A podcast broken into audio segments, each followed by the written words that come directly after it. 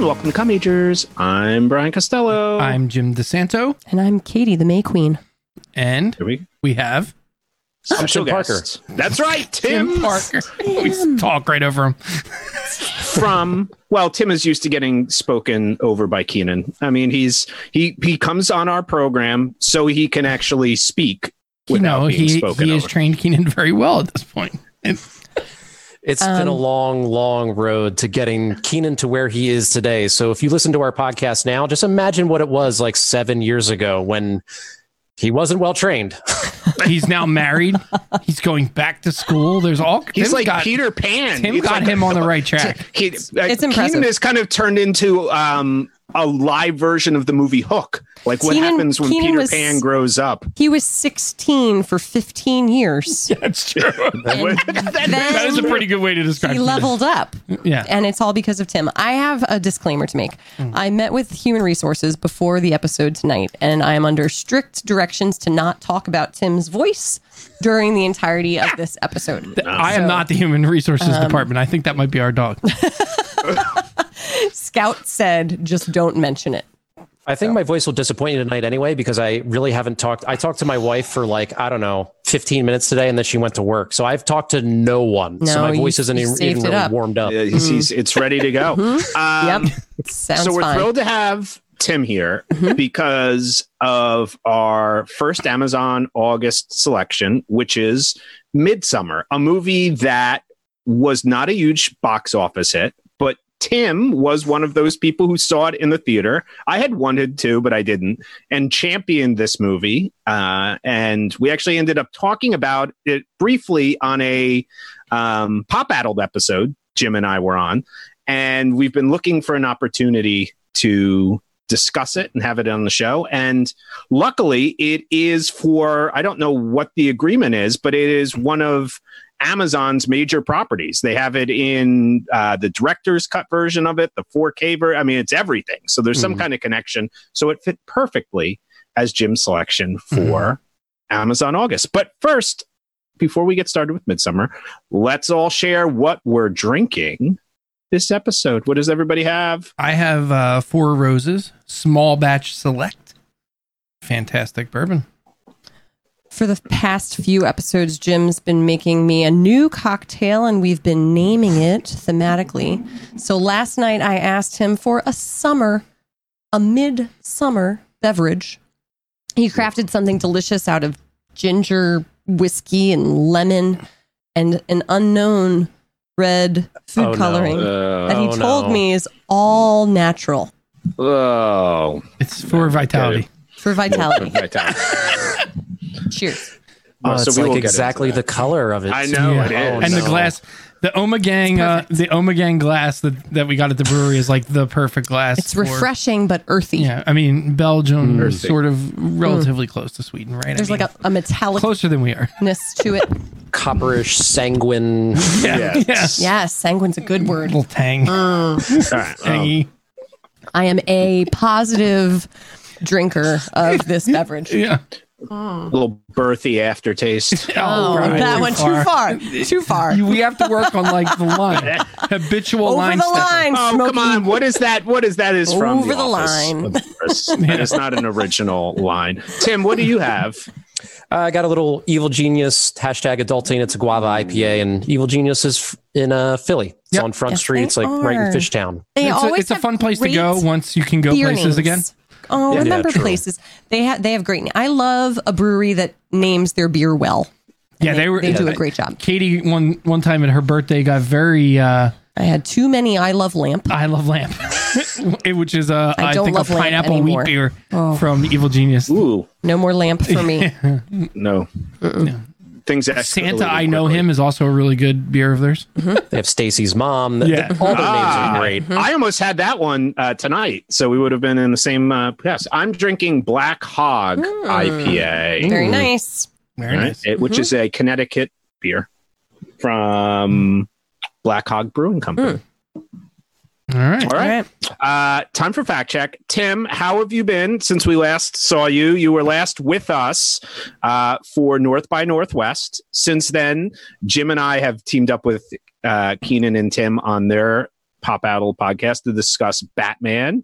89. But you are yeah, Batman 89, but you are out in the wild of uh, Exton, Pennsylvania. Exton, Pennsylvania, where um, you work as a bartender. So you are on the front line of dealing with stupidity, probably Mhm. on a semi daily basis. How are you doing with Do that? the people of Exton believe in science? Uh, I'd say majority no. Oh. West Chester, where I live, yes. Oh, Can you be a virtual bartender? mm. Like I, I pretty much am because like all of the stools are just up on the bar because the bar is closed. So I'm essentially almost in a cage, like in Oh, a that's prison, good. I like that. and I just stand back there and sling the drinks, and I don't Okay. really come in contact with any of the customers. So from Okay. that standpoint, I'm fine. The work itself is okay, but uh, breaking news as of like today, both Kat, who works at Kuma in West Chester, had a server test positive for COVID. Oh, Kat is my wife. Um, and a server at Appetites tested positive for COVID. So world's kind of been t- turned upside down over here today. Yeah. Uh, so in the midst of like rewatching this movie, our uh, group text we have for work was like, like every 30 minutes there was like 50 new text messages because people were just freaking the freaking the hell out. I did almost dropped an F bomb without the uh, the mute button. I'm sorry. No Thank you for your consideration, Timmy. Yes. No problem. Already, probably already established yourselves that- above these two. You should evil for some bleach, right? Isn't that what you have to do? Drink some bleach that will get rid of corona. You'll be fine. Oh right. Duh. Now you I, I forgot. I mean, I have bleach. I should get right on that. Thank you, bro. just you could inject it. Isn't Just that mix it supposed into to the do something like that? cocktails. Oh just God, put it you right, guys. you know. UV rays, just go out in the sun will kill it. I mean, these are all great suggestions that I've seen on the internet Mhm. or So- presidential press conferences. I, I'm I'm not showing any symptoms. Like I have been taking my temperature from time to time, like e- even pre-learning this news, Yeah. and I've never had a fever. I don't have a fever today. I'm not feeling any sort of symptoms. I still feel obligated to get a test just because I came in such close contact with this. Um, so that's where I'm at. You know, Yeah. All right. all right, well there. Boots on the ground. yeah, Yeah. he- he's there. Tim Parker. Um, Is that his name? Yes. Last name? Okay. is that- we got it right.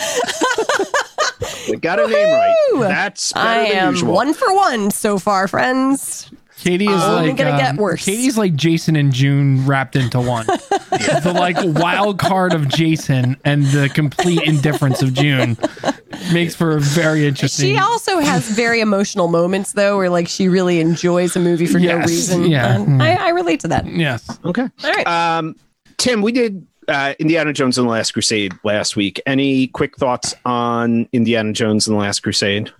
I've rewatched all three of those movies in quarantine: uh, Raiders, Temple, Last Crusade. Uh, Last Crusade, it's it's still fantastic. I've yet to listen to the episode. I feel like it did just come out Yeah. as of like this recording. Like I think it came out today or yesterday. Um, but I did catch up on. I did listen to your Hamilton episode, and I listened to uh, a few good men. Fantastic, um, especially your Hamilton episode. That like tr- trumped our episode tenfold. Your, yours was so much better. uh, but yeah, like Last Crusade's great. I, I I've I had fond memories as a kid, and on rewatch, it still holds up. Uh, especially, it's interesting to rewatch a movie like Batman '89, where I had such fond memories as a kid, and that does not hold up. It really doesn't. Nope. No. And How talked about that. right? And I we watched them back to back. Like I watched Batman and then Indiana Jones, and I was like, oh my god, the action in Indiana Jones is so much more interesting Mm-hmm. and well thought out, and has an impact on the on the plot to a certain extent. like, yeah, Batman is. Te- it, the more I thought about it, I'm just like, that's a bad movie. I agree. Dressed up in like, like yeah, it's a terrible script, and it's a terrible like plot. Um, the characters are almost non-existent.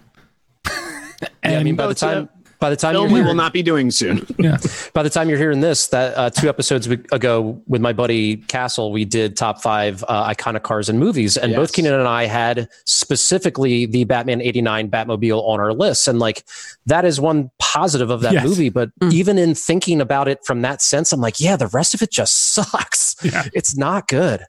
No, we didn't come away loving that movie. Yeah. at all. In better Um, news, I just listened to the Last Crusade episode, and I'm going to put it down as a top five episode for Com Majors. Oh, really? I think it was surprisingly good. Oh, interesting. Surprisingly good. I blacked out. I, I no idea what we actually said. That's like enjoyed a, that's like a listening to Rona. Ja- that's like a Rona Jaffe book Yeah. cover. It was Better than all the previous than work. most of our episodes. good. Better than anything else they've done.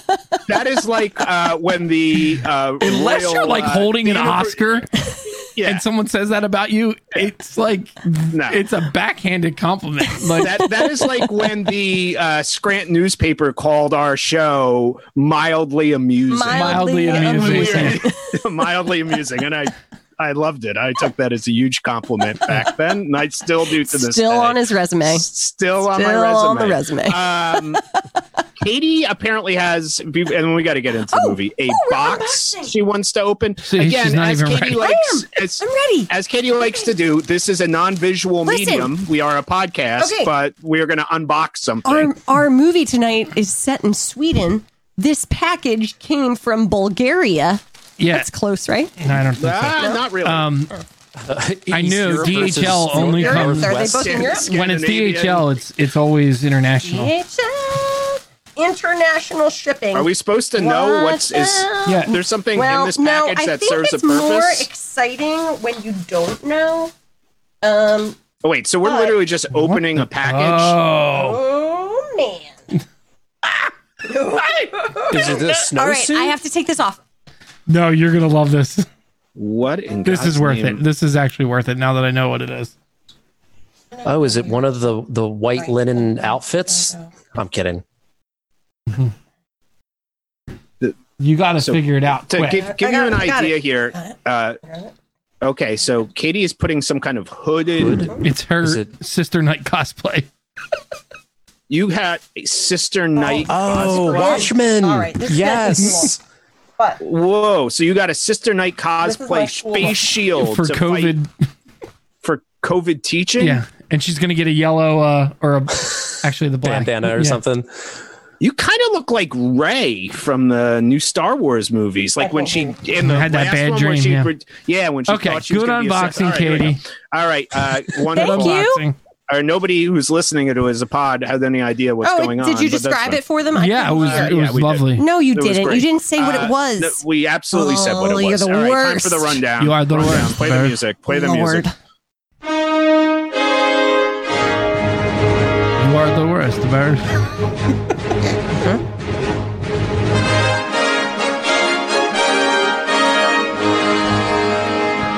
I'm Heidi Klum with your rundown.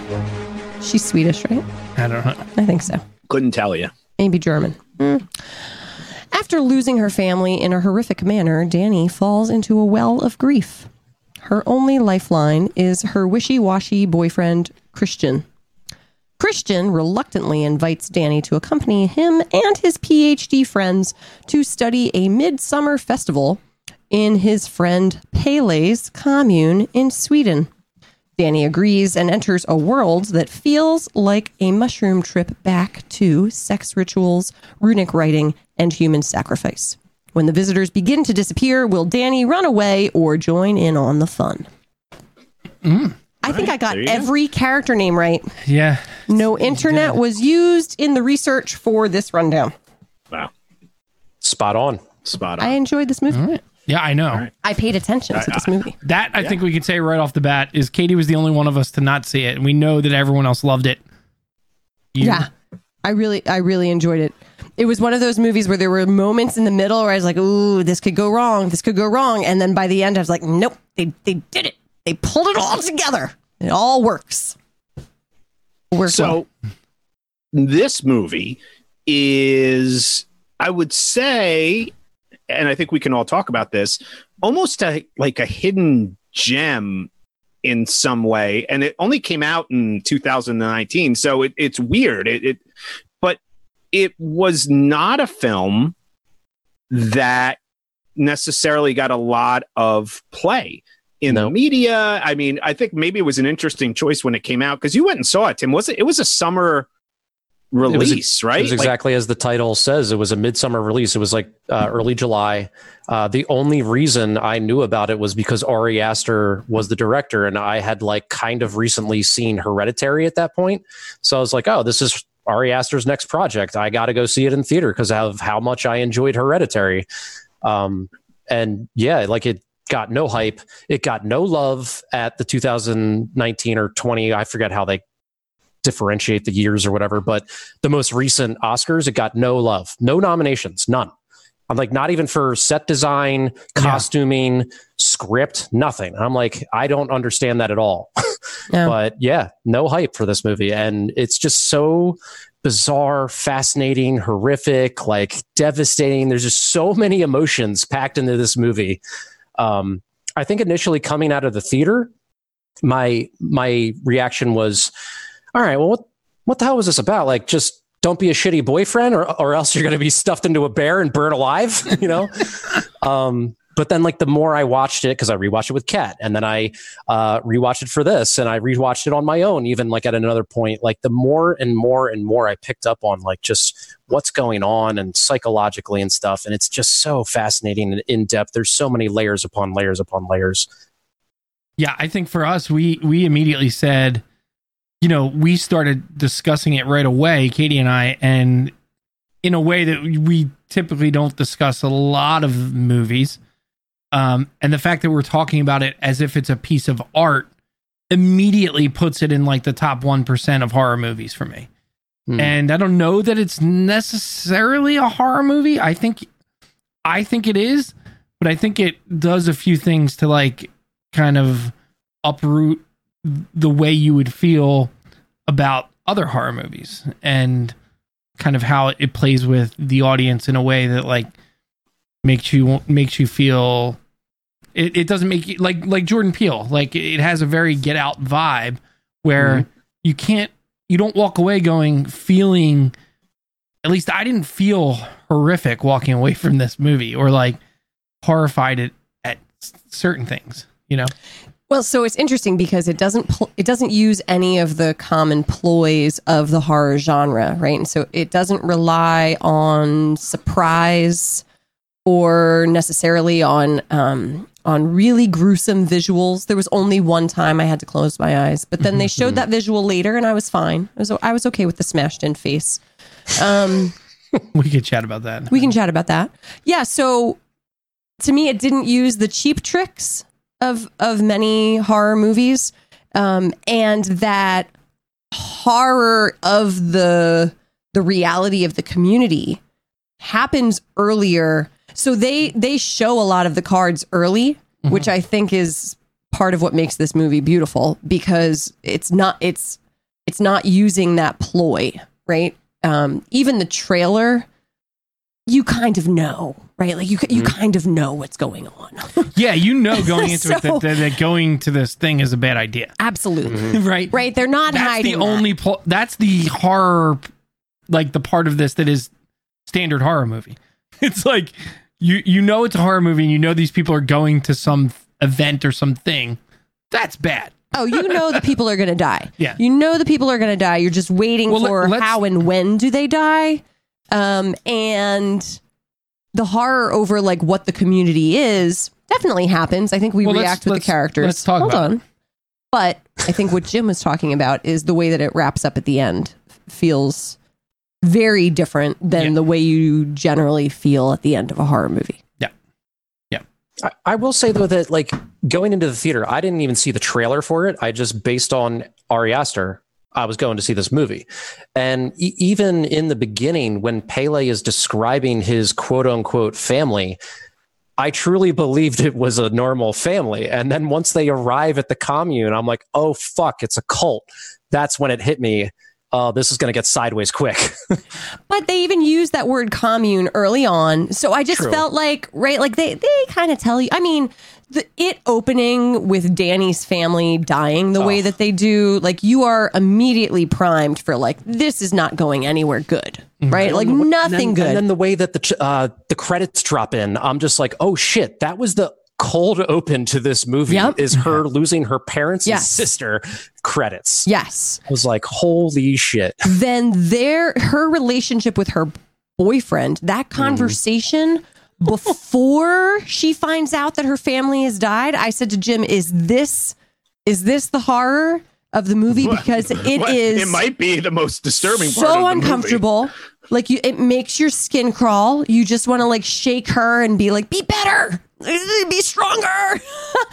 so like it, you get the heebie-jeebies in a completely unexpected way, right? Like you've already seen the dead bodies of her family, and you feel creepier watching her talk to her boyfriend, right? Yeah, and that that creepiness between them stays through the whole movie. Like Oh, yeah. pretty much every time they Oh, have an interaction, there's like this ugh. Mm-hmm. And they those two specifically, um, Florence Pugh and I don't know who Christian is, Reynor, I think is Jack Jack, Jack, Reynor. Jack Reynor. Yeah. They are so perfect for those roles because there's something about Florence Pugh that like made me immediately go like, oh, she's like the quintessential like college girl, Mhm. and he is this. He's like that same guy, right? Yeah. Like, It's like what they say about Reese Witherspoon playing like the basic white. yeah, Reese Bitch in Witherspoon the played the like, shit out of a white lady. Yeah. She plays she plays the suburban white liberal so well. Florence Pugh does college girl really well. Yeah, and Yeah. so and this guy does he did the yeah the college guy perfectly, and and and neither of them are like like we, I think all of us probably know people when they were that age that were exactly like that. Yeah. Um, and we're in relationships that were exactly like that, Yeah. and and uh, yeah, it's it's Oh, God. When it drops, when you're at the commune mm. and it drops that Well, they've been together for three. Oh, well, but, but Let's you're go through talking the about movie. the things. You're talking. You're saying Okay, the things. ahead. Then you don't want me to talk about the things. Right. When you find out that they've been together for three and a half or four years, he doesn't know. Mm-hmm. Oh my god! Again, I'm like, oh, this is the horror. This is it. And Well, and, then like- I have Sorry, a moment of like, those people totally get married, right? Like, like the, these people go forward and Oh, get married. absolutely. And then they I mean, get that's- divorced. Absolutely. and then they Or get divorced, and all their college friends are like, Or they have of kids, and then they get divorced. or they Yeah. and then they get divorced. Um, this movie um, is a Disney princess movie. And Mm. Ari Aster even said that. He goes, It is in one essence, and if you think about it, it's a folk horror movie. There, it's it's playing out on two planes. The guys are in a folk horror movie, right? They go to the scary cult and they all die, and it's going to end that. But a, Aster was saying is like Danny's kind of a Disney princess. She has the horrible thing happen at the beginning. And as she goes through it, at the end, she gets her quote unquote, and we could discuss the ending later, her happy ending. Mhm. But it it's and it's the play on that and the way he subverts all of those things throughout, which I think makes this a film that ultimately will be kind of the equivalent of what The Shining was, which is a wildly underappreciated film upon its release. But in like 20, 30 years, people are going to be like, and here's the re release of the 10K version.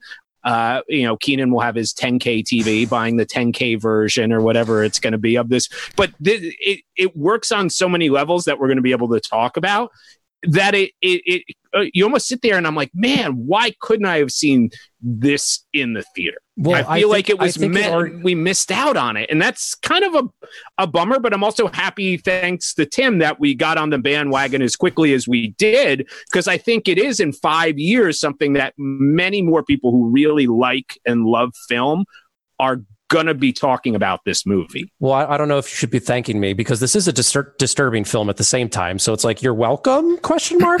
Well, I, I have to argue though. I, I mean, I think this speaks to what you were talking mm, about. yeah. You don't end up at the end feeling disturbed. I think at the end you're like, yeah, mm-hmm. it happened, yeah. Mm. She And- sewed him into. She had him sewed into a bear. And I understand Lit on that. fire. Yeah. I understand Yeah. that decision. I just, I, And I I, think- agree with that choice. I Yeah. think that's part of the horror is it as as you as you start to realize that you're okay with what happened and then you kind of I say the the horror of this movie I told Katie last night it sort of exists in like all these small bad decisions or like the inability to make decisions and the im- inability to like to to speak truthfully right? Like that's sort of the horrors that like compound this movie because the you know they get to this this commune cult um and there's some dis- they have some disturbing customs right?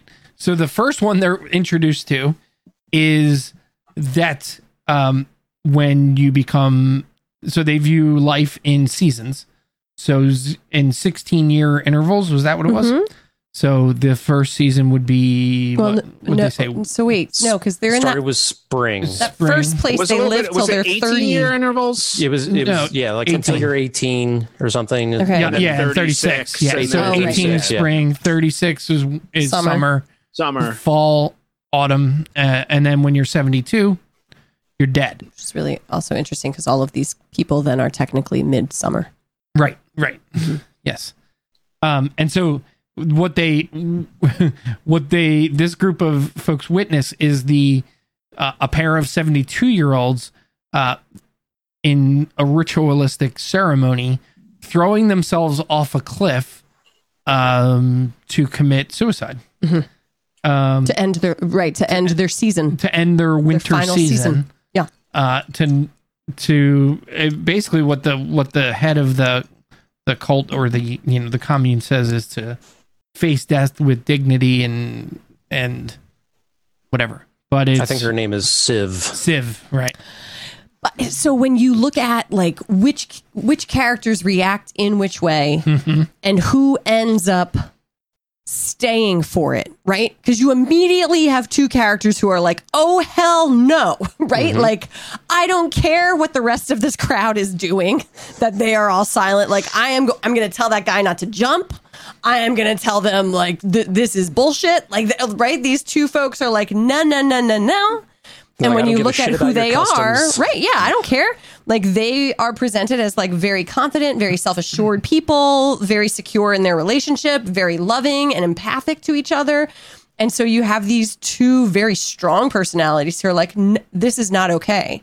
And then when you look at the folks that came from Danny's neck of the world, they've all got their flaw yeah. So going Josh, on. Josh, who is the um the graduate student who's there to study the midsummer uh, event and write his dissertation about it or his thesis.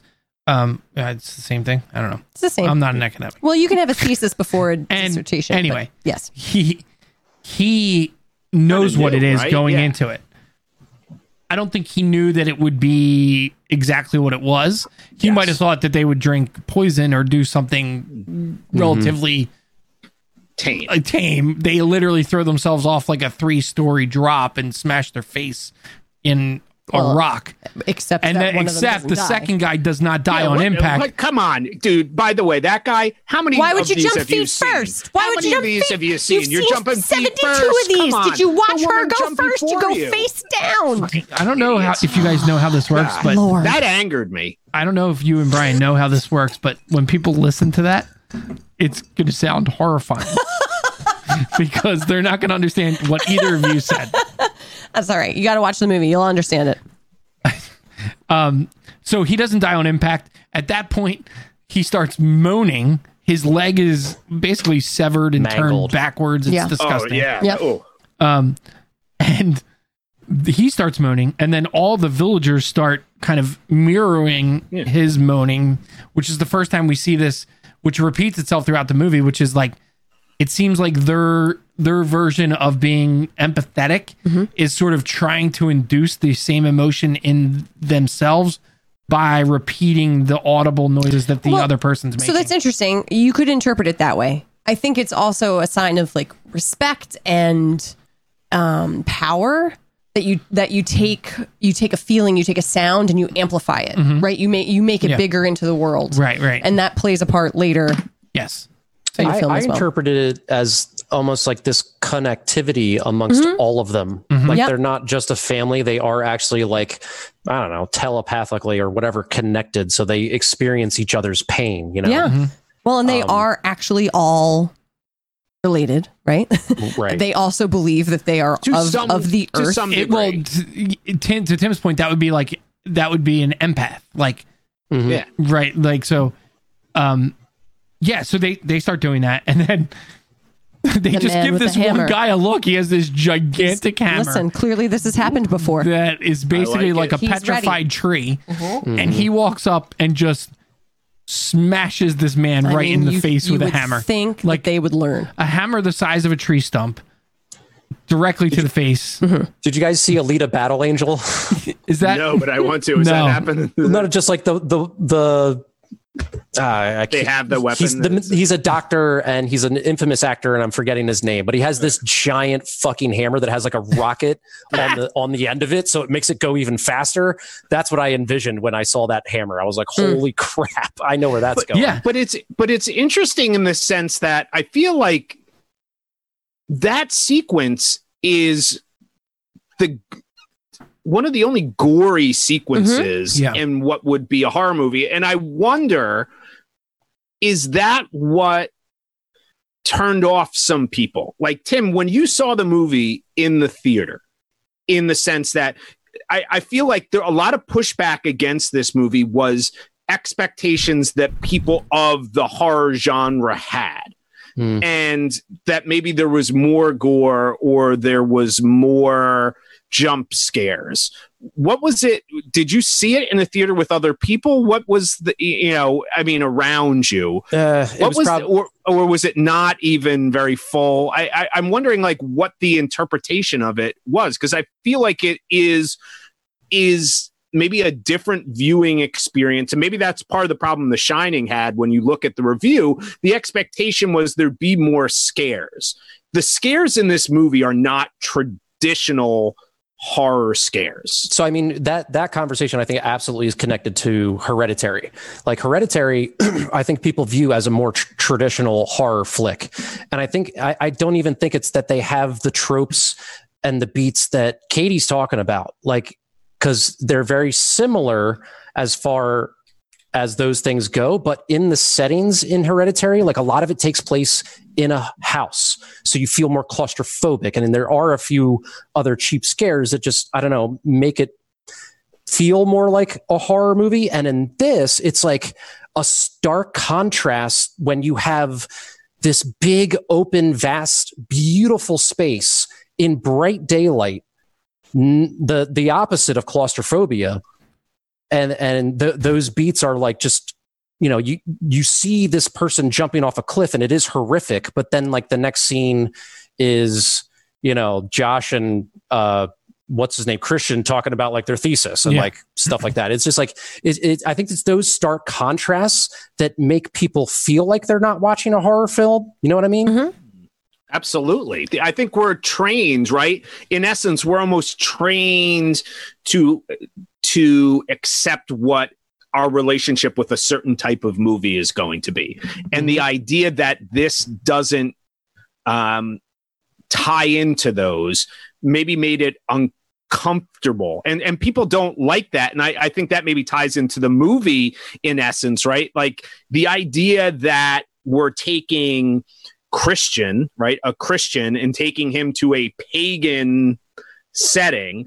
And the other characters, right, are modeled after more enlightened people who would be in opposition to what a pagan lifestyle would be. And seeing that, the juxtaposition of that is is that people are uncomfortable and maybe we're feeling what they're feeling in that sense. And i thought they did that with danny as well. I, I feel there were little ways with danny that Ari Aster was able to make us feel more like her, like we were experiencing what she was doing, whether it be the scene where they take mushrooms before they go Mhm. in. So you're as disoriented as she is when she wakes up from Mm. that because of that sequence.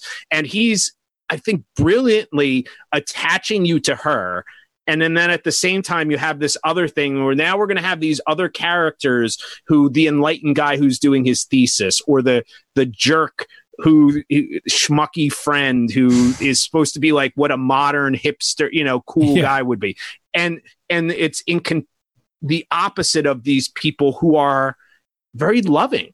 You know, it is a cult, maybe if you want to call it that, but the love within that community it's real is is real and the dysfunction interestingly, the more dysfunctional characters are not the cult characters. If you think about when we saw, for example, um, once Upon a Time in Hollywood, when they go to the ranch, right? Those are super dysfunctional. They're like so weird, so creepy, a different type. Um, I, I, would argue a more traditional version of what a horror film would be yeah. in that segment when Brad Pitt turns up there. That is not what he's giving us there. And I think there's a layered approach here that makes it so intriguing for that reason. Absolutely. Well, there's there's big time social commentary there, right? And and again, that's where I think you go beyond just a standard horror film, um, where it becomes more satirical, where you're thinking about you know what folks do in the name of preservation, in the name of um, love in the name of tradition, right? And how when you grow up within those traditions, there is there is an inability to see things in any other way, right? Where right. like the only folks that go out have a very specific purpose in why they go out and what they bring back. right. Um, everything is to serve this like common goal, and I think you know in a dystopian story, you take a nugget of truth. You take you take something that is true of real, you know, real world humans, and then you like just play with it a little bit, right? This is this isn't so crazy. In fact, they're you know most of these ideas are based on you know historical fact about what happened in societies a yep. long time ago, and in some form, kind of still happen now. I have so many comments to make on this movie. I have so many things to go to, go to, but I, I mean this this scene is probably I think the most iconic scene of the movie. And to specifically answer your question, Brian, like seeing this in theater as they're even walking up to the ledge, I'm still in disbelief. I'm like, they're not going to jump, right? and I think also the way it was shot was disgusting. Like it, yeah, it was as if out. you were there watching yeah. someone take their own life, and it, it was it was chilling you know everything everything in that scene is built to make the that the gore of that scene gross. Yes. Because the washed outness of of the of the cliff and everything he every the way he filmed that everything was like pointing towards you being grossed out by what you saw. And I think that's intentional because I think you, he needs to draw like he needs to have that in juxtaposition to Ooh, the one. villagers and how they're not grossed out by it, and that is the nor- the nor- normal life. And we when know you, who else in the moment didn't really, she who was calm was Danny. Yeah, Danny's well, staring at it, and she's calm as can be. I feel like she's almost seeing her parents in them mm-hmm. or something. Right. Well, she did. The, literally, there's that moment where she has the thought of her sister sitting against the rock and the two old people laying next to them. Mm-hmm. Um, but then as the as they left there, that's when she starts having like a panic attack and has to walk away, and she practically can't even breathe because I think it finally like sets in of what she just right, witnessed. Right. Yeah. Whereas fucking Josh and Christian are like unaffected, and even when Christian goes to check on Danny, she looks at him like, "Are you affected by this at all?" Yeah. And he's like, "Heavy day, dude. Yeah. That was that was, weird, man. Weird. You want a burger? yeah. you guys want to get a beer and a burger? I want to go get a an ale. And, th- and that's, I think, when the wheels really start clicking with Danny, where she's like, who is this guy? Like he yeah. just watched people take their own lives and he's completely unfazed by this. Yep. He he has the, at that moment he has like and I think we've all and I think this is something that a lot of males experience at some point in your life you do feel like you can sort of put it in neutral and just kind of like experience things and not not take responsibility for them or not take uh or just kind of pretend that like you're not involved. You're just kind of an observer. And and even and and that's sort of how he's approaching his like relationship with Danny at that point. Mm-hmm. um and that's why you know he's a shithead. But mm. i think a lot of us grow out of that phase. We hope. Yeah Mm-hmm. Can yeah, I dial it I, back just a minute? Yeah, yeah. So, just one more moment on that scene. Mm-hmm. You talked about the juxtaposition of the the kind of feeling of that scene, the way that the villagers feel versus the the newcomers, the visitors. Um, but also speaking to the visual of that scene and the way that the juxtaposition works in the color is it's so striking. And so yes, the whitewashedness of the scenery, you have all of the people dressed in their white or, you know, kind of like washed out blues. It's it is a beautiful scene. Mm-hmm. And again, when you compare that to what you'd expect of a horror movie, mm-hmm. right? When you think about those horrendous death scenes, they are often in a basement, in a garage, in a dark wood, right? Like, so this just turns everything on its head. It's can you picture the most gorgeous, you know, cliff in Sweden, a fjord, even, and then people dressed like angels, you know? Like, I mean, it's just this gore it's gorgeous. And then all- the blood and the horror, like mm-hmm. you're right. But Your word was but- great. It is such a juxtaposition. But it's interesting that they're willingly doing it. Right. Which is so different than your usual horror Yeah. movie. And that's the death we see. And if you think of it until the end, we don't see any of the deaths of the characters that we would always see the deaths of. Um, and he made it a, a- a willing choice. I'm not, by and large, going to show a lot of how these other people are killed. You know, and, and Mark, just Mark it's just walks off. And- you know? And he's Yeah. a scarecrow or something. Well, I mean, and what's so interesting about this movie is I feel like you could do 10 podcasts on this movie because of different things. I mean, we just spent like 10 minutes talking about the cliff scene. And for some people, that might not be even the one that stands out to them the most. There's a few things I think we Oh. have to get to Chicken because of Man. Yeah, the go ahead. Brian. I think we have to get to because of Katie's drink. Um, this whole idea Yeah, so the of this folk- sub sub The plot folk the magic farm of Yeah, so the, the, a lot of the, The things in witchery. this movie revolve nom. around like old folk folk tales and and you know old wife what you would call an old wives tale and things like that. But even taking it to like It's, you know like the Grimm fairy tales, but like the real versions when like sure, stuff which is, is, all really ba- terrifying. based on real beliefs, right? I don't. Who wants to take this one around the uh, Take it around the horn. the uh, the love rune?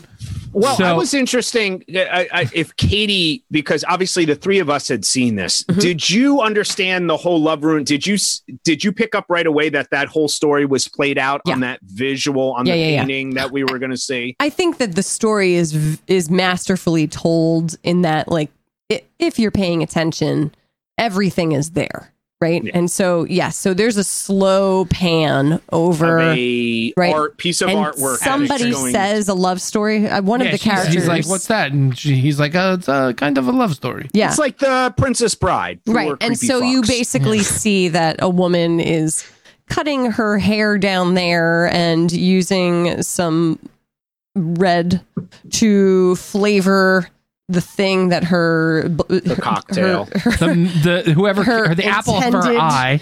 yes that that that person will consume and then love ensues right And why this is so important is because they need to bring in outside DNA to the party Mm-hmm. because they are such an insular um, group society. Yeah. that you know the incest would lead to issues. which they Would also lead to harness Ruben. Right, which is leads to Ruben, which Yes. is is still the only part of this movie that I don't think quite hits. Yeah, I don't get that. What I, that w- w- might be a whole uh, separate episode. so need is to it go just into to what he see is. so i think there's some pieces of it that are just to kind of enforce the the layers of grotesqueness right like so Yeah. that there's something Well- there of like that they're intentionally creating a deformed creature because they believe Well, he's a prop. Yes. He's a prop. He is. And you know what? There is a historical element of it that things that we know today as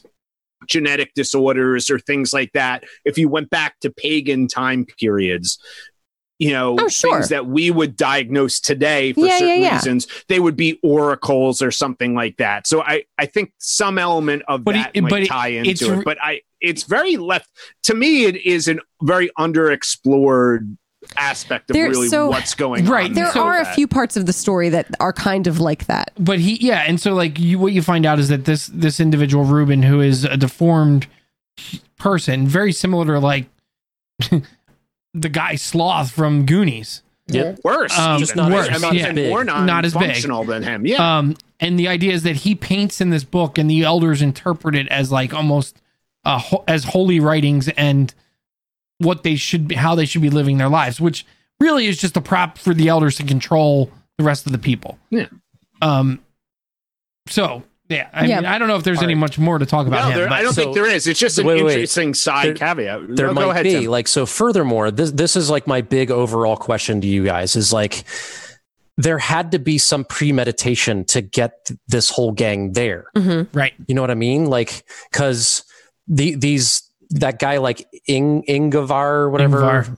yeah who who also goes out on like you know whatever they call it an expedition and in- Rumspringa. No. Yeah, No, it's not okay. Rumspringa? It's similar That's to it. Dutch. though. he's he's the Pennsylvania one who brings back uh, connie and uh, simon Simon. Yeah. you know like they, they're they're basically recruiting blood to come like inseminate the colony Which let's be like- serious, they weren't going to let Connie and Simon inseminate anybody, but that's Yeah, another so- Well, no, no, So, but like- I got that. I thought. Can I just say this? quickly? Josh I thought of what Tim's Oh, going to here. If, Oh, but if you do, the, if you Connie. do the math right, and I didn't uh, upon first viewing, I didn't She- think of that's a this. woman? Right? They need Connie. no, but they She need can't nine people. someone. Yeah. Oh, no, but they need All right. nine people, right? So if you think, do the Right. math in your head. So the the two that the other guy brought, Mhm. right? Then two of the ones that of the friends, they're going to need one male to impregnate a female. And then you get that scene I thought about this time when Danny comes and he looks at her and realizes that, oh, she could maybe be a a May Queen. yeah, I'm so sorry, Like, but that was pretty heavy. I, I- got that right away on the first viewing because the no, moment where about- Pelle is like, "I am, I am most glad that you are." No, but the other, but no, but we glad. were just Yeah. No, but we're talking about the other numbers. That's what they're so No, right. I understand. They need they need the rest of the numbers. Yeah, yeah, yeah. But on the first, They were viewing, never gonna let that he those folks Danny taint No, the but blood. That's, but that's why those. But people Danny's were there. extra. Da- Right. Danny's Danny's the extra. extra one. She was They right. been fine They weren't somebody planning on her. the 100%. Yeah. Um, Well, so so and this is my okay. So like, what if like these characters that Pelle brought were not colossal pieces of shit? What if he brought just normal American or well, uh, maybe normal Americans are colossal pieces of shit, but like, what if you just brought like normal friends with a guy that didn't piss on an ancestral tree, a guy who didn't try to s- Right. steal their fucking ancient book? Maybe they would they have let them live there? Yeah, I don't know. maybe. That's a great maybe it's like a question. That- it's a leveling where they're like, we don't really like these folks Right, that so- live here, so we're gonna trade. Well, I trade wonder. Out. I wonder if they get to that ceremony at the end of the the burning. So what happens is, what we're really talking about is that at the end, it's not the end, but uh, end of their ceremony. It's not the end of Midsummer, but it's the end of the movie. They basically have to sacrifice nine human souls, um, you know, for for the good of the world or the the colony, whatever we call it. Um, and so the two people who jumped off the cliff count as two. Um, Danny, you know, Josh, uh, Mark, and The Christian count people. as you know that's five. Uh, the two English people are six and seven, and, And then then, Two volunteers. two So, yeah, volunteers yeah, from the community. What I wonder is if if they didn't have if they weren't put in a position to kill Josh, the British folks, and Mark, would it be more of like a situation where the May Queen would have to pick more, or would it be they'd have to have other people volunteer? Yeah. Well, I think those are Danny good gets a questions. choi- Danny gets a choice Yeah. at the end, right? She Yeah. chooses Here's to kill. here's my Christian. bigger question. This is the piece where I felt like they could have, they should have fleshed this out a little bit more. So, midsummer happens every year. Parts of this ceremony they specify happen every, 90 years. 90 years. Now, if we do the math, that means none of them have ever lived through it because they only live 72 years. Right. Mm. but that could be true. I mean, we don't. So- I mean, No, but I- I they mean- don't clarify what what is the part of this I think- that's annual the, and I what is think- the part of this that's once a century. I think I she thought said the killing was once. I don't think That's so. My take on. You don't think so? No, I think the, I think well, I think Siv, the only evidence that I think we can go on is that I think Siv says at one point the our feast happens every 90 years. Midsummer happens every every year. But then that doesn't make sense. Why would just the feast be every 90? Like that just seems like a Maybe weird it's a special. I don't know, but I I think it's a well, I have a hard time believing that a tradition like that survives even one, even twice. I agree, and when I it's thought it 90 was a years strange apart. detail because It's like in those 90 years, someone's like, yay. it's maybe not, up. Maybe not. I, But if and you're doing it every year, that's Yes. how it gets we- ingrained. But it But also we- makes it feel stronger for the audience, right? Like if this is an annual tradition, like WTF? Yeah, that If line- we do this that once every line- century, eh, I would say that line should have been redone. they didn't need it. But If if, he- we take it as a fairy tale, which if you think of Yeah. the very first thing we see is the wood clapboards, kind of like the Mhm. old Cinderella and Yeah. Snow White of a Disney movie, then fairy tales are are, are weird like that. Can No, we but talk you just don't need that. You just don't wait, need wait. that piece. Like just trim that out and it's a better story. Brian, like specifically to Ruben, you guys already said how he or whatever Ruben is is a prop.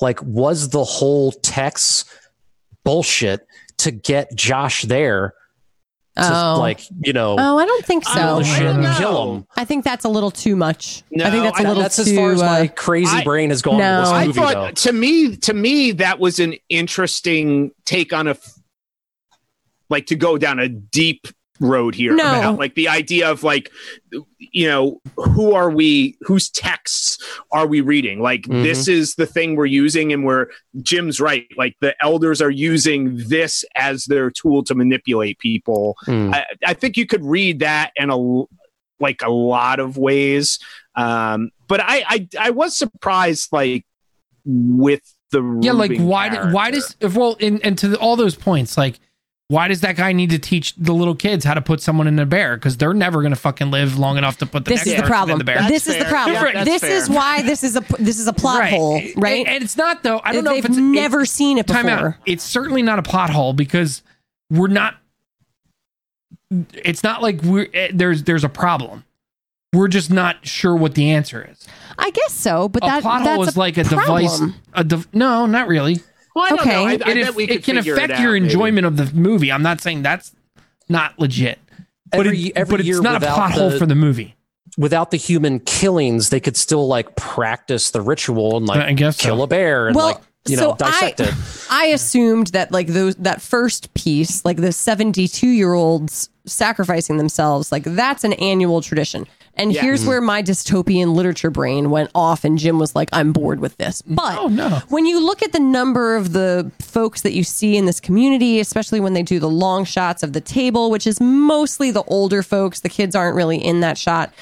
It makes sense that there's like kind of like two folks of each age, and part of that ritual might be like parent, you know, like trimming trimming the fat, so that by the time you get to 72, there's only one male and one female who are 72. There might be. That's. Uh, I mean, remember, uh, Pelle's parents die in a fire. Which says that.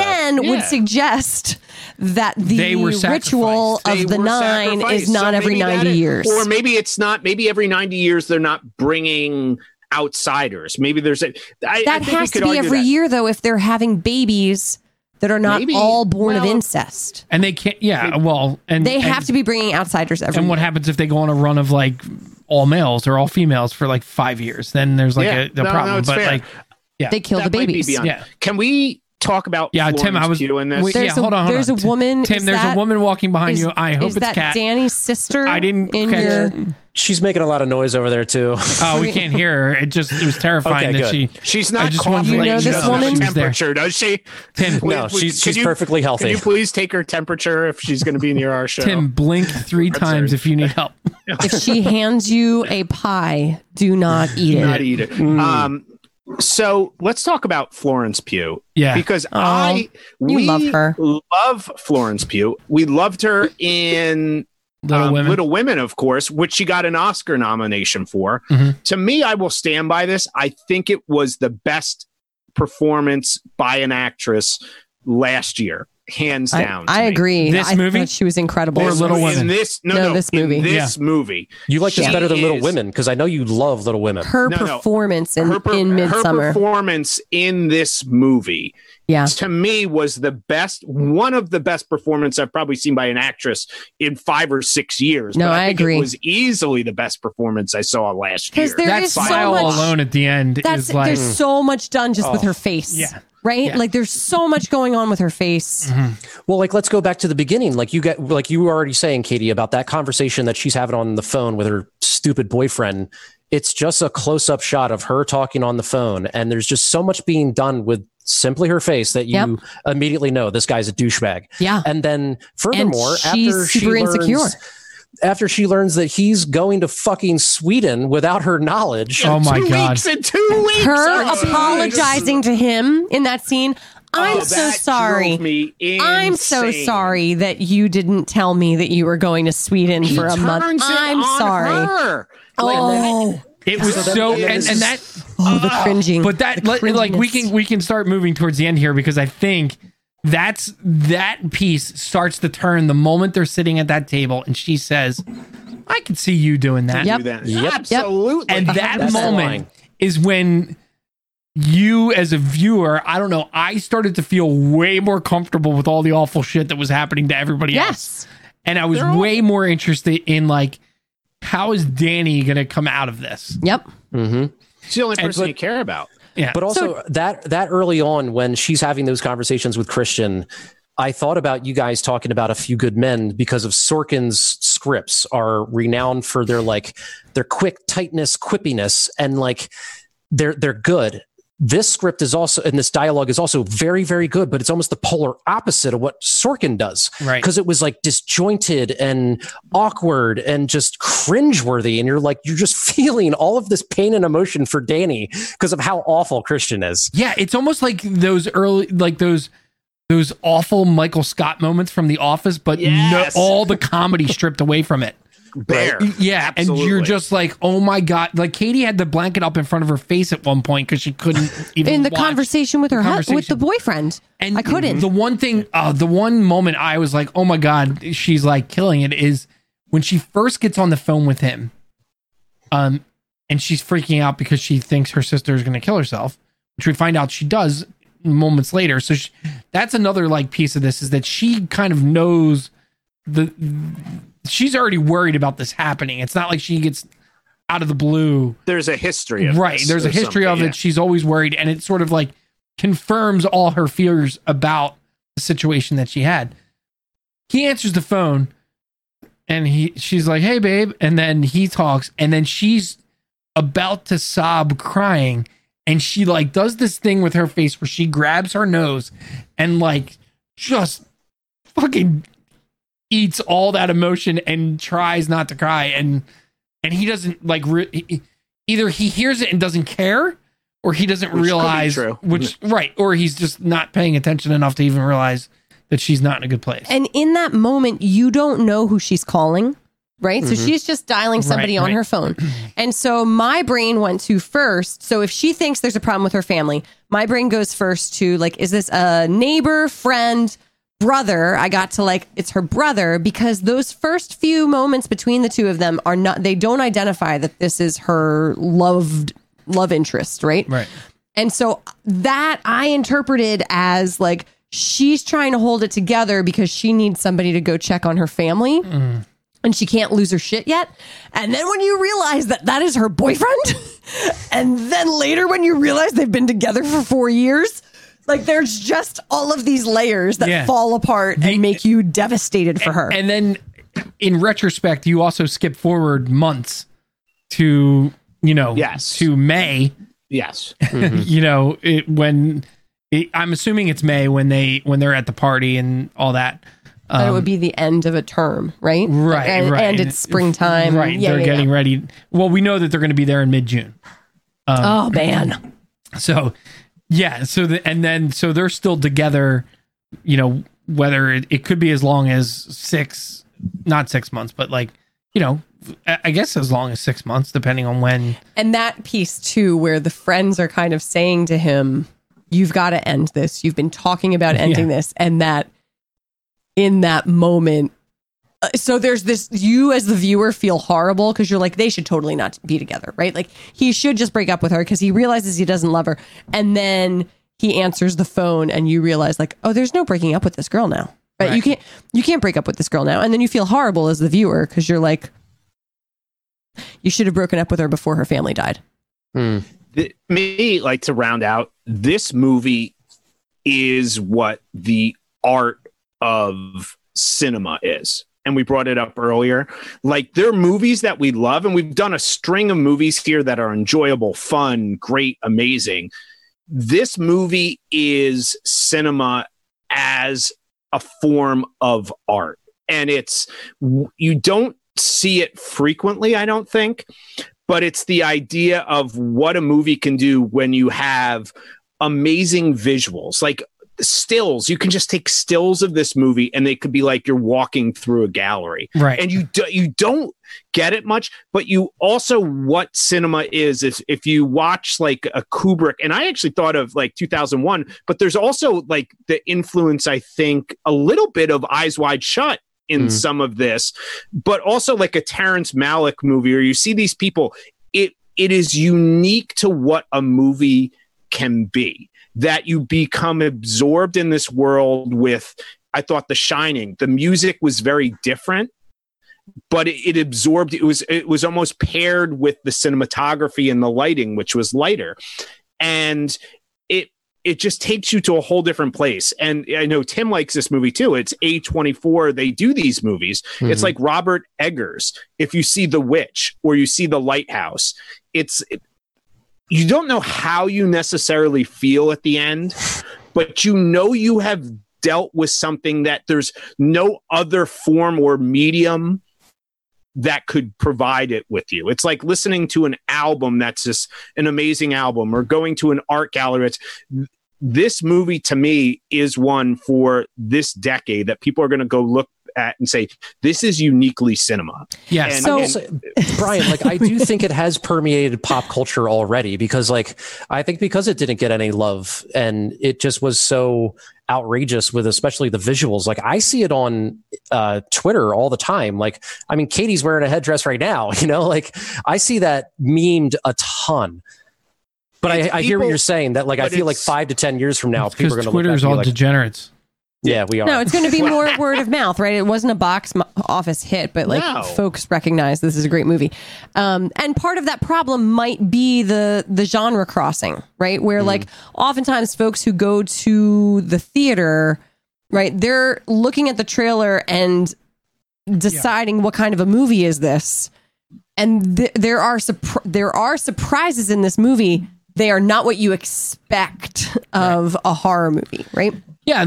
The- there there are only a few movies I can think of over the past like ones that come to mind that sort of hit these notes of like it's artwork, it's it's a genre film, it does really great characters, really great writing. So like things like that I put on this level would be like Ex Machina is mm-hmm. uh, for me is in this in this vein. A24 uh, film. And, and, and yeah, um The Matrix. The first Matrix film the original, is, yeah, yeah, the original Matrix film. Um, yeah, and and you know, there's probably a, a, couple others, but like, what? Go ahead. I just really want to talk. Oh, the, the hours. I'm oh. just I'm thinking about the ending oh, yes. of this movie, and I just need so, a minute. So Let's can, get to the talk, end. Talk about, okay, you, you, have the end, so, so, you're ending with at the, the end. end, right? So all of the shitty things that this guy has done for four years, right? We see at the dinner that Danny recognizes something is wrong with Christian. She is watching him. We keep getting her eye line, watching him, that he's like waving in and out, right? Like he, well, they he, they drugged him. He's yes, yes, he looks drugged, right? Like this is compa- very but clear. in comparison to like you know Danny's high, he looks like he's in pain. Yes. Where she's just like tripping balls. Totally. And, you know, loving life a little bit. Totally. You know? Go ahead. But I love how it flips the script because we've seen him treat her horribly.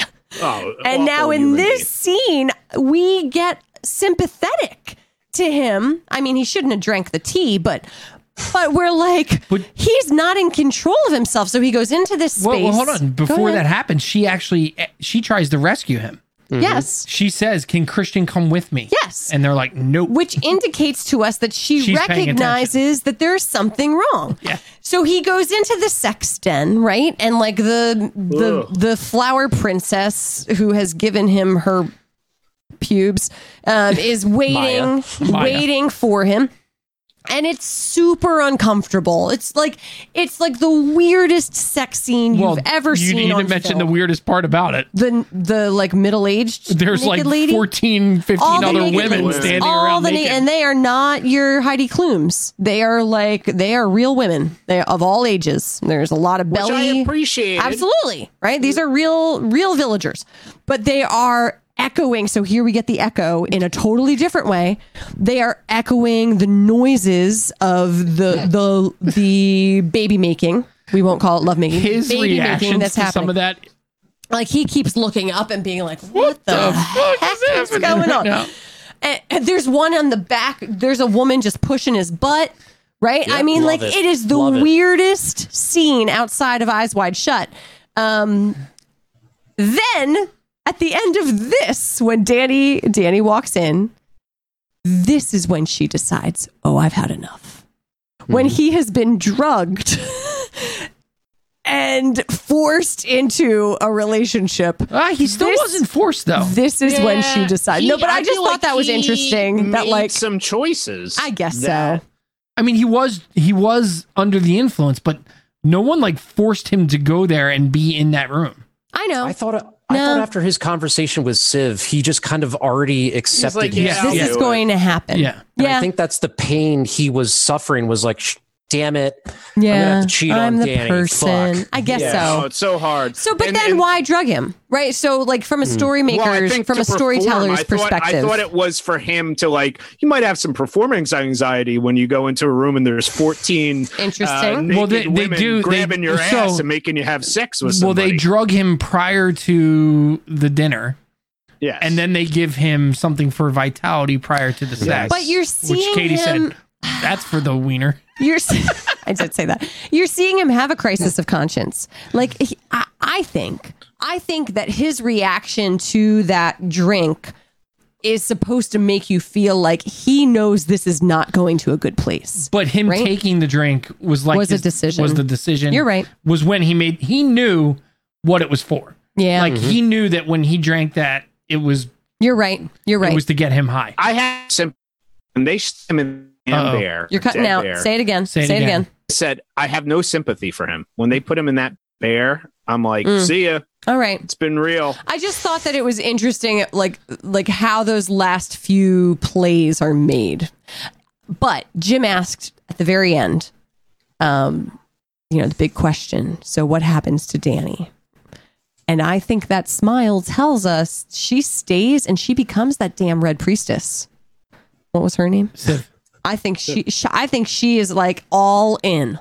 She is not leaving that place. She is going to be the May She got her family, flower queen Yes, right? Pole her leader. is there. She Go is back to what in. Pelle asked, where he's like, "When you're mm-hmm. with Christian, do you feel held?" Yep. And I think part of this whole process, there's many processes that Danny went through, and this is one of them. Where she, through staying there, she realized these people are legit family. Like Yeah. I Yeah. actually feel at home here, and I agree that I don't know if she's going to become, you know, Siv, but she, I feel like she's going to stay.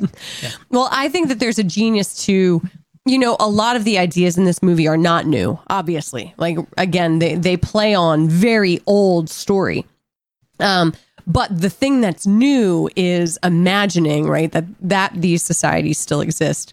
And what kind of a person in modern day society would end up there and say, hmm, I can get behind this Tom and it's Cruise. not it's not the kind of folks that you would think right like it's not this like you know fringe person who's like way into dark arts no no it's just a girl who's had some serious trauma It's someone looking for community. somebody Yeah. looking for community Right. It's the same. It's the this. same way that crazy, you know, incels get marginalized and, and yeah do no you're stupid absolutely right again it's like there's so there's such satire in this film. Yeah. because it's speaking to truth And and After oh, go ahead. Tim. after uh you know danny sees christian banging maya and she runs back to the the bunk or whatever the dorm uh and they all like have that cry together like yeah. you absolutely feel that so much with her that you're like this was a long time coming and it almost it wasn't even like it was not only Christian just banged someone else. It was Christian is an awful boyfriend. I've been ignoring this for how long? My parents are dead. My sister's dead. Almost like a what the fuck am I doing here kind of cry that you just like you feel that with her. And and even at the very end when the whole community's freaking out as the place is going up in flames and she's once again having this like ridiculous emotional cry. It, you just kind of feel that catharsis with her again. Yeah. you're well, just like yes i'm so and the pairing to the beginning of the film right? So at the beginning of the film we hear that same cry when she finds out that her family mm-hmm. has died right? In a horrible way. Mm-hmm. and you see the scene of her we haven't even gotten into the artwork of her apartment dear lord. So she is on the couch in a fetal position in Christian's lap, and he could not look more disinterested. Oh, couldn't care. Mm-hmm. Obviously, what's going through his brain is I should have broken up with her two days ago. Yeah. If I had broken up with her two days ago, if I had broken up with her earlier today, I wouldn't be this person who has to go through this thing with her. Right? There's like this like she's the albatross around his neck. And so then to pair that with the end when she grieves again and is surrounded by a group of women who grieve with her, that's incredible. Jim just knocked something yeah, over. That's all right. Yeah. All right. Are we ready to wrap this up? Yes. We well, hold on, hold on. Uh, there is one one last thing here at the end. And I said the, the one thing that Katie and I were talking about is um, you know, like the horror of walking away from that movie feeling good about what just happened. Um, I think that you know that's like where this movie sort of differs from the traditional horror movie in the same way that Get Out. Like when you look at the horror of Get Out, the gore and everything in Get Out only happens to the bad people. It never. Mm-hmm. There's nothing. Yeah. So like, and I I love that about this movie. So and and one last thing, this movie it's it's very heavy. You know, it, it's not in necessarily lackadaisical ah sit down and watch mid watch Midsommar for you know an eighth time. Like it does take like a certain mindset to watch this movie but i will suggest that on rewatch there is so much to pick up on. Like for example when you see the shot of danny's parents in their bed and she's leaving the voicemail on their mm-hmm. message box, there's a picture of Danny on the nightstand and she's covered in flowers like she's yep. the fucking May Queen. There's all sorts of imagery in the background in this movie that I picked up on on this watch. Like there's just so much to pick up on. Uh, like for, for, instance, even a line, uh, the way that when Josh and uh, Christian are having their argument, when Christian first lets on that he's going to do his thesis on this place and pretty much like you know, steal from fucking Josh, yeah. which was so shitty. Uh, but Josh describes like Chris, the way Christian is going about his thesis. He describes it exactly like Christian's treating his relationship with Danny. He says, "Do not treat this like a glorified hobby you dip your toe in." And was like, wow, that's like like Josh didn't even realize that he did it, but he's making the same exact comparison to Christian in his relationship. Mm. That's like I guess what like Christian has done throughout his entire life. No, I mean when we finished last night, Tim, I like within minutes. First of all, it was like twelve thirty at night. We should have been well asleep. We stayed up talking about the movie yeah. until past one, and immediately I said we have to rewatch that. I, I, like the, because you can tell, just like good literature there's more to discover, right? Like mm-hmm. there there's more there that we have to go back and and reevaluate. Yeah, it's so good. All right, I'm ready to change the topic. Of course, uh, it is streaming because this yeah. is Amazon August. And when you watch it, think Amazon. about the next time you watch it. Think about the Wizard of Oz when you're watching. Oh God, Ooh, we didn't even get one. to that. Another Damn one. It. Different episode. uh, all right, time for a game of the week. Mm, one of these buttons. You want answers? Nope. No. no. There okay. we go. Ah, here we go. Here we go. The third time's the charm. Let me. Should I fix this camera? I guess. Which what? Is, what? Oh, it's well, you. It's just I'm you. confused. Uh, okay, game of the week it's time. Fine. We're playing. We don't need it. We don't need our, it. We don't need it. We could. It's We're playing one of our favorite games. Just pitch it. Each of us are going to pitch a horror film. Mm-hmm. Um, a really scary, horrific horror. Film. Can I go first because I feel yes. the least confident in oh, my yeah, pitch? Go ahead. First, go ahead. I, you know I hate horror movies, so this is really this is really a struggle for me. Okay, um, the year is 2020. Kevin Spacey is a world leader who plays dumb while he secretly plots to kill off half of the population, make education undesirable, censor media outlets, and take over the world. Okay, so you you you Just Yeah. put Okay, Kevin Tim, your turn. in. Okay. Oh, that was it. All right, yeah, cool. that's doesn't have to be long. Here we go. All right, mine- mine's a little more long-winded. All right. All right, go for it. I like Julia. high concept film. I like it. Julia is a gorgeous 20 something accountant living a very ordinary life until she gets inappropriately groped by her male boss at work. She then reports the situation to HR, who in turn doesn't believe her and fires her. On her tearful, angry walk home from being fired, she's approached by a concerned, homely woman claiming to grant her full revenge so long as she knows she will never find true love. Sharon, still full of rage and seeking vengeance, hastily accepts, and she's given the ability to make a man's penis fall off after she sleeps with him. Sharon has her sights first set on her previous employer and a plethora of other dicks that have wronged her in life. This Tim. Valentine's Day in theaters everywhere, there's going to be a genocide of male genitalia. Julia Roberts is Pretty Woman, Me Um, Too. For me too. it. Me too. Come Pretty it. woman, me too. Yes, you did. Get it? Yes. I got it. All I was right I'm there next, with him. Brian. love it. I am it. all Tim, in. that's amazing. Okay. Pretty woman, me too. I love it. Incredible. I got. I looked back at your list of movies. I was like, oh, they hated this movie. I should do something about Yeah. this. That would be fair. when Lois dies in a freak car accident and her soul is forced into the body of young Alexi 20 years later, she must Just haunt are. her widower mm-hmm. and her best friend so that they don't have sex. She also wants to have sex with her own son. Yes. Andy Andie MacDowell and Tom Holland star in Second Chances Are. That's amazing. RDJ, RDJ as the widower and Kristen Wiig as the best friend. So Yes. good. So good. That's fantastic. Much better cast. All right, here's here's my pitch. It's 2020.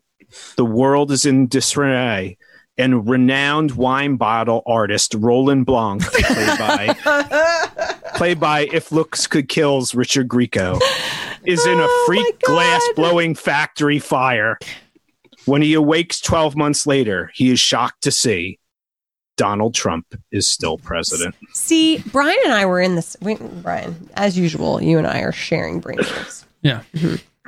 Yep. Richard Grieco. Because right. the acting alone would be scarier than Hmm. anything else. Tim was talking happen. about uh, if looks could kill on Pop Addled last week. Yes. I'm gonna zip myself in. Before I do, and Tim answers five questions. Um, I have one question for Tim, which is Tim, how do you get your teeth so white?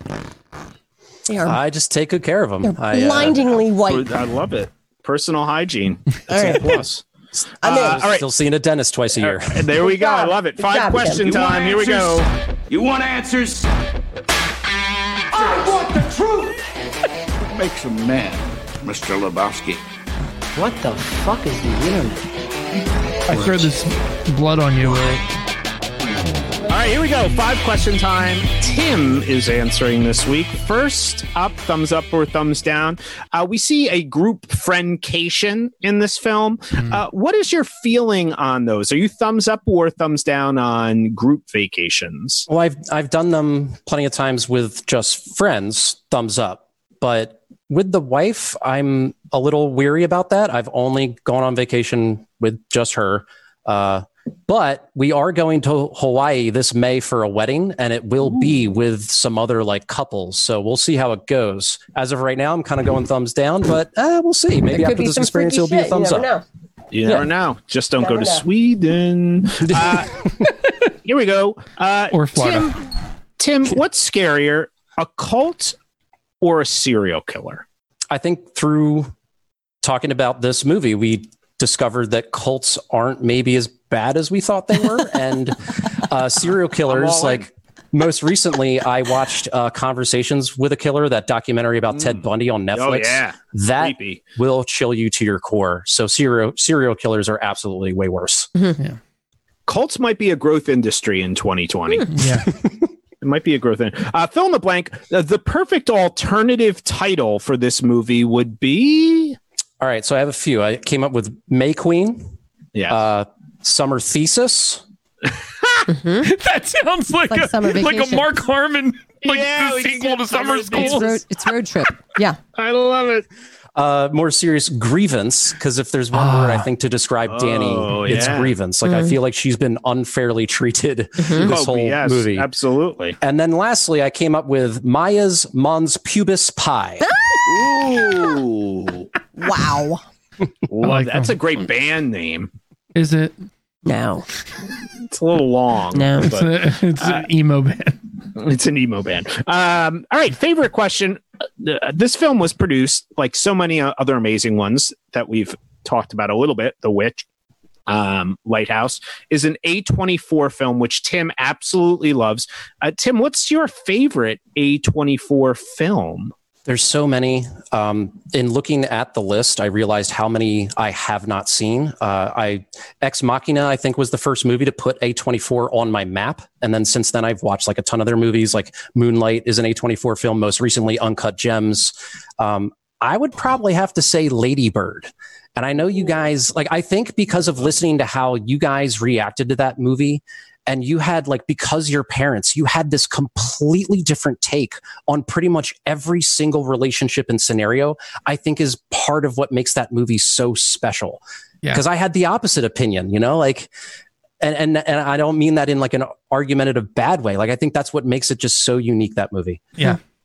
You should have an A24 podcast. You'd have to get another co host because I'm not sure Keenan would be able to watch A24 Yeah. films. It's it's might tough be to tear him away of from like his- sharknado or I don't know. whatever. Once We're he gets his degree, it's, he's going to be like wearing the eighth tweed and shoulder. He's going to have Um, elbow arm pads on. Well, he's Yeah. got his he's got his realtor Smoking Sean a pipe. Castle looking uh, Excuse for me. new homes for him. Yeah. Yep. He's going to be in a new homeowner somewhere. Mhm. Finally, deep thoughts question here. Have you ever been so bad in a relationship that you deserve to be stuffed inside a dead bear and set afire? Mm.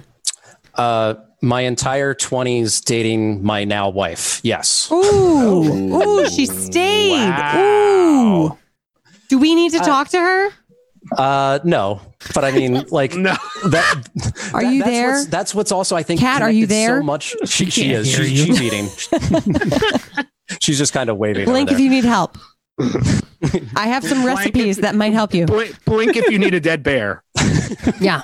We know how to do the uh, intestine part. I have to say, this film has changed something forever in my relationship. I have always referred to Jim as my bear man.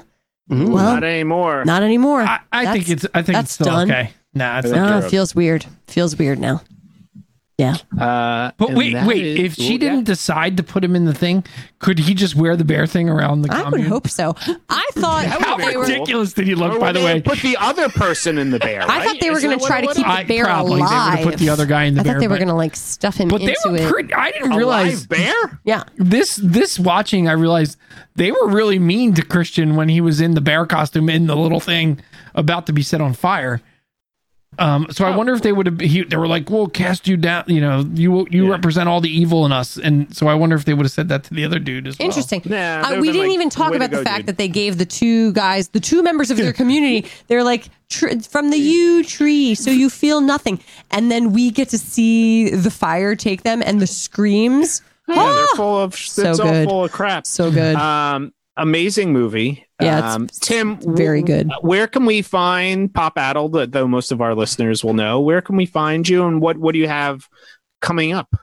Ke- Keenan takes care of facebook.com slash pop popaddled, uh, at popaddled, popaddled on Instagram. I do the Twitter feed at pop popaddled. You can email us pop popaddled at gmail.com. We're on all of the streaming or the places you find your podcast.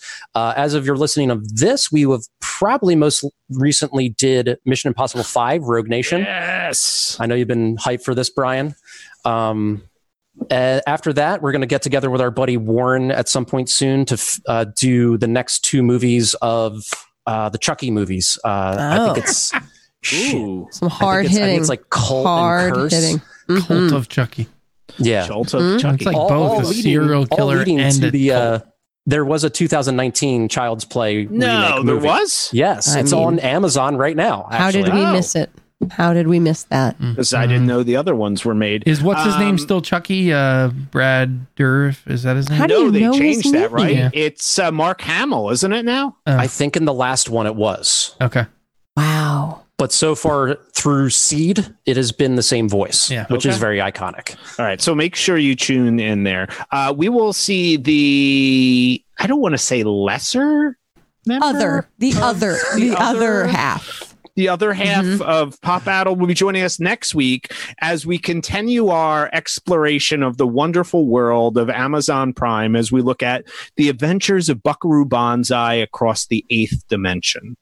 I'm super pumped you guys are doing that because I've never seen it, so I'm definitely going to watch. I have, I have no idea what this movie. We I gotta get the Oh. clip from Keenan of me trolling Keenan about that movie so we can play it on the episode. Yes, you, yeah, please do get that. Tim, thank you so much. Uh, Thanks for having me, guys. We love talking Tim, about we love this. you. And We, we, love you. we love of you. course. we do. Um, oh wait, do you have an Amazon movie for us? I forgot. oh yeah. yeah. well, what- Mission what- Mission Impossible four and six, uh, Ghost Protocol, and um, fuck Fallout are Yes. on Amazon. Spaceballs, Knives Out, Dirty Dancing, uh, Rocket Man. There's so many on there that are just oh, the Terminator, the original. Tim, you Oh, can't give got. us nine suggestions, Tim. Pick oh one, shit! Tim. I'm sorry. I Pick thought this was for one, the fans. Well, it could be for the fans. Oh, if all you had to pick one, Fan what would it be? suggestions. uh, I'm gonna say Bumblebee because it's actually Oh, really, that's right. really you love good. Bumblebee. You I do love, love that. Bumblebee. That's a Katie really Okay, loves so Bumblebee. Transformers. That will be in loves the Transformers. Boxo There's a there's a Um, bumblebee car in our neighborhood. Yeah, there is. Awesome. Yep. All right. Uh, we will be back with Buckaroo Banzai next time. All right. Bye, commenters. Bye everyone. Bye.